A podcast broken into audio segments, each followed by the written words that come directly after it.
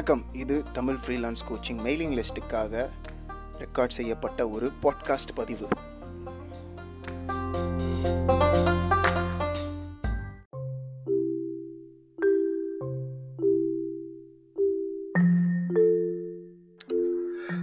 வணக்கம். இன்னைக்கு return communication அதாவது எழுத்து வடிவத்தில் தகவல் தொடர்பு திறன் எப்படி நம்மளை நம்மளே மிகைப்படுத்தி கொள்வது அப்படின்றத பற்றி பார்ப்போம். கேள்வியை கேட்ட அபிக்கு ரொம்ப நன்றி. அவங்க கேட்டது என்னுடைய முத ஆடியோவிலேருந்து அதாவது முதல் நீங்கள் இந்த லிஸ்ட்டில் சேர்ந்த முத ஐந்து நாட்களுக்கு ஆட்டோமேட்டடாக ஆடியோ வரும்.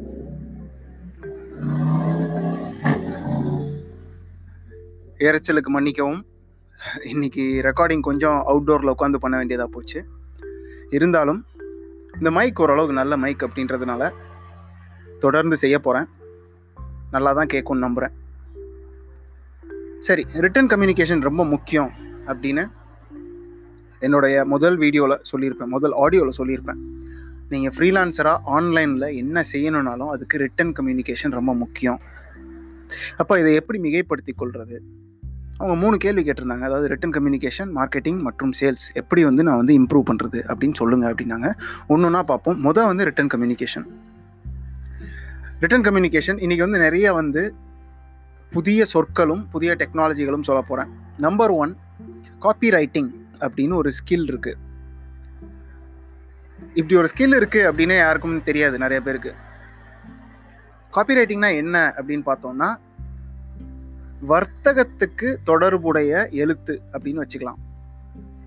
சரிங்களா? இது வந்து ஒரு சயின்ஸ் அண்ட் ஆர்ட் கலந்த ஒரு ஸ்கில் அதாவது அறிவியலும் கலையும் சேர்ந்த ஒரு ஸ்கில் ஏன் அப்படி சொல்கிறோம் அப்படின்னா பிஸ்னஸே எடுத்துக்கிட்டோம்னா அது வந்து அறிவியலும் கலையும் கலந்த ஒரு ஸ்கில் தான்.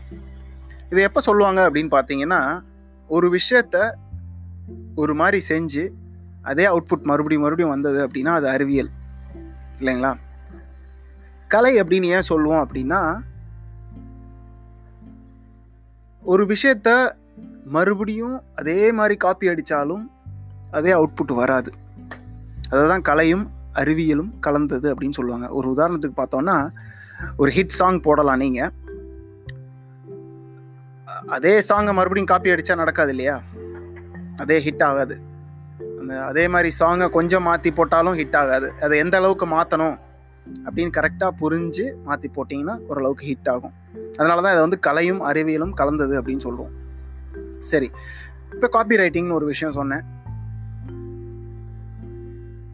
ரெண்டாவது இது தமிழ் ஃப்ரீலான்ஸ் கோச்சிங் சேனல் அப்படின்றதுனாலேயே நான் என்ன சொல்ல விரும்புகிறேன் அப்படின்னா உங்களுடைய ஆங்கில கிராமர் இலக்கணம்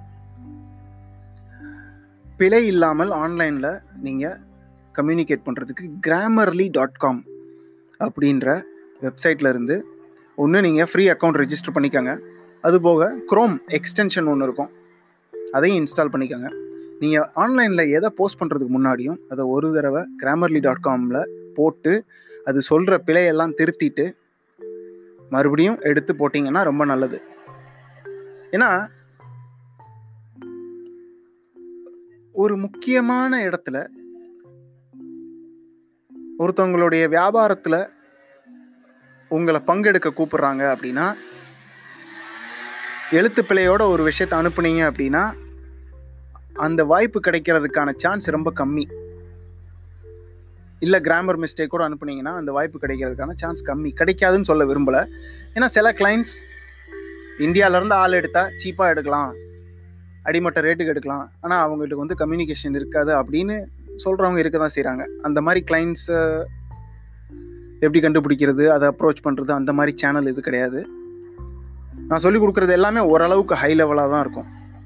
அதாவது இந்திய வாழ்க்கை அமெரிக்க சம்பளம் அப்படின்னு கூட நீங்கள் வச்சுக்கலாம்.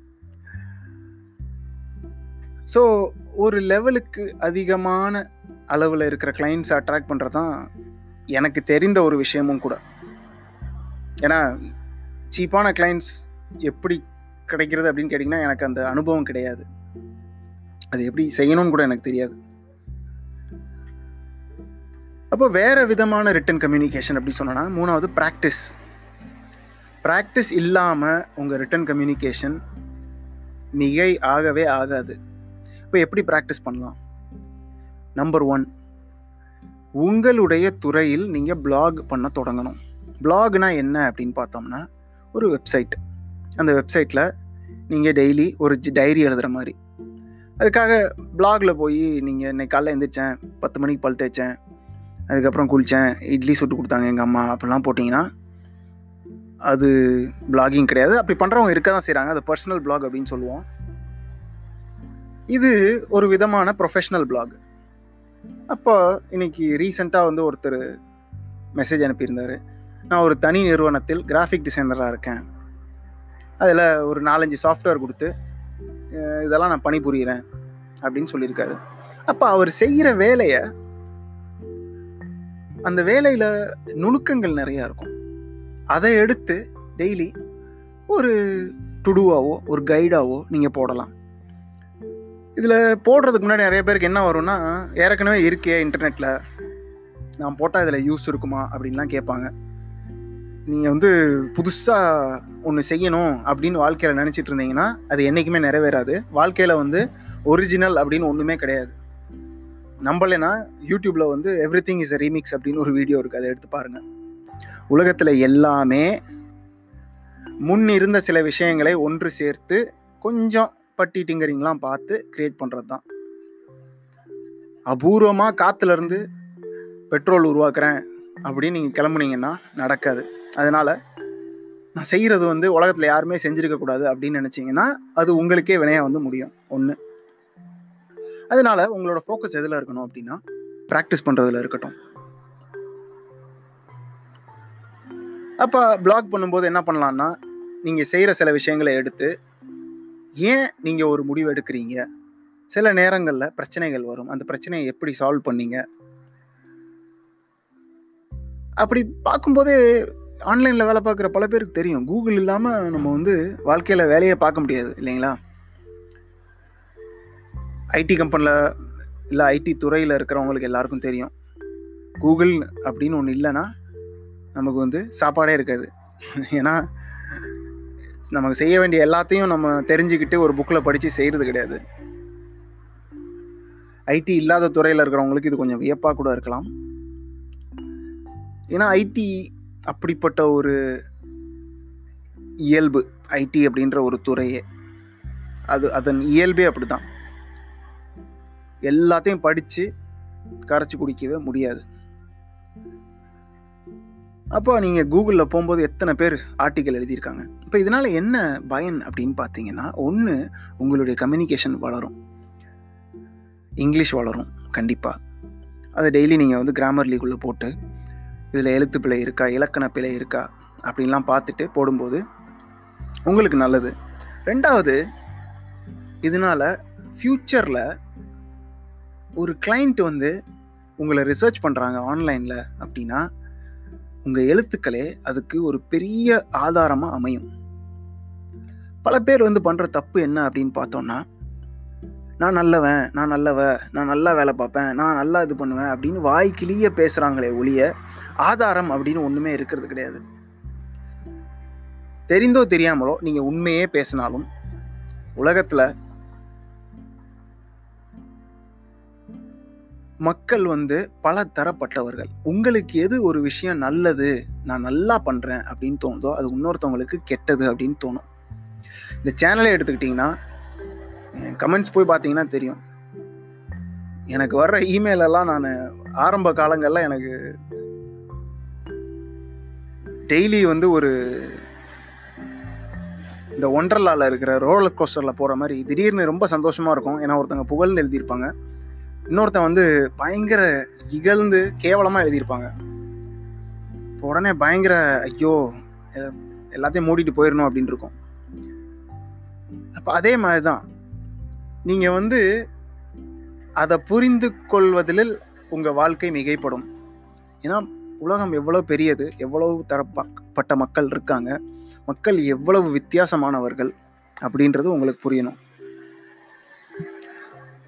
அப்போது இதுக்கும் அதுக்கும் என்ன கனெக்ஷன் அப்படின்னு பார்த்தீங்கன்னா நீங்கள் எழுத்து உங்கள் எழுத்துக்களும் உங்கள் கருத்துக்களையும் நீங்கள் ரெகுலராக பிளாக் பண்ணீங்க அப்படின்னா உங்களை பற்றி பேசாமலே உங்ககிட்ட பேசாமலே அதை படித்து அதற்கான தேவை இருக்கும்போது அதை கண்டுபிடித்து உங்கள் மேலே இருக்கிற அபிப்பிராயமும் நம்பிக்கையும் மிகவும் அதிகமாகும்.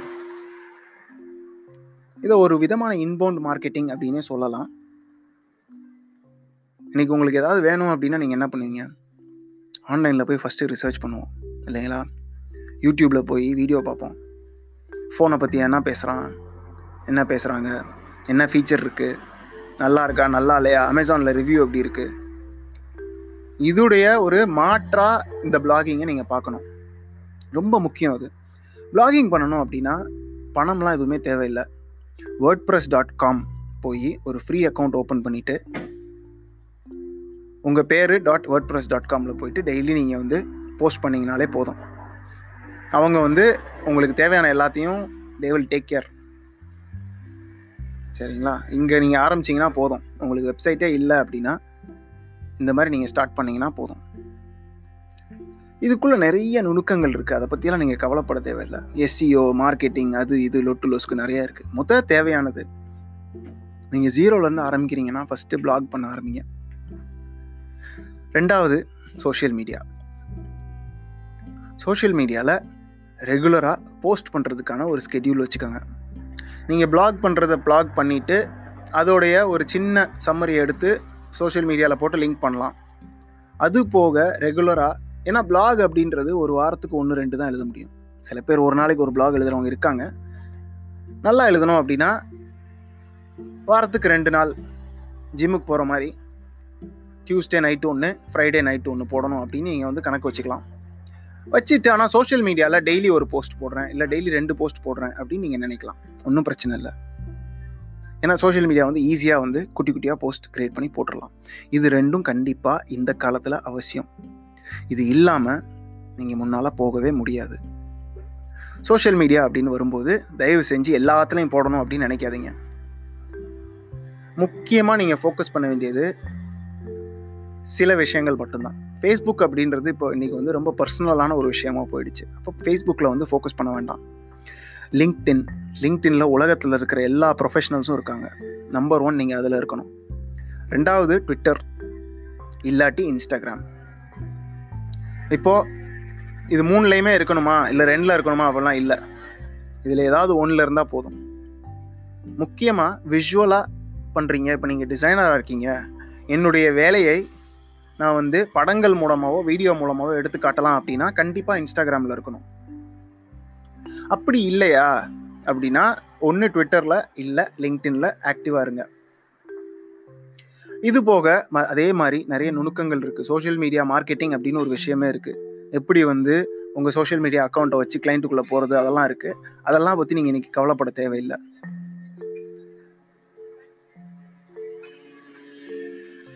இந்த பதிவு உங்களுக்கு பிடிச்சிருக்கோன்னு நம்புகிறேன் இத்துடன் இந்த படி பதிவு நிறைவடைந்தது.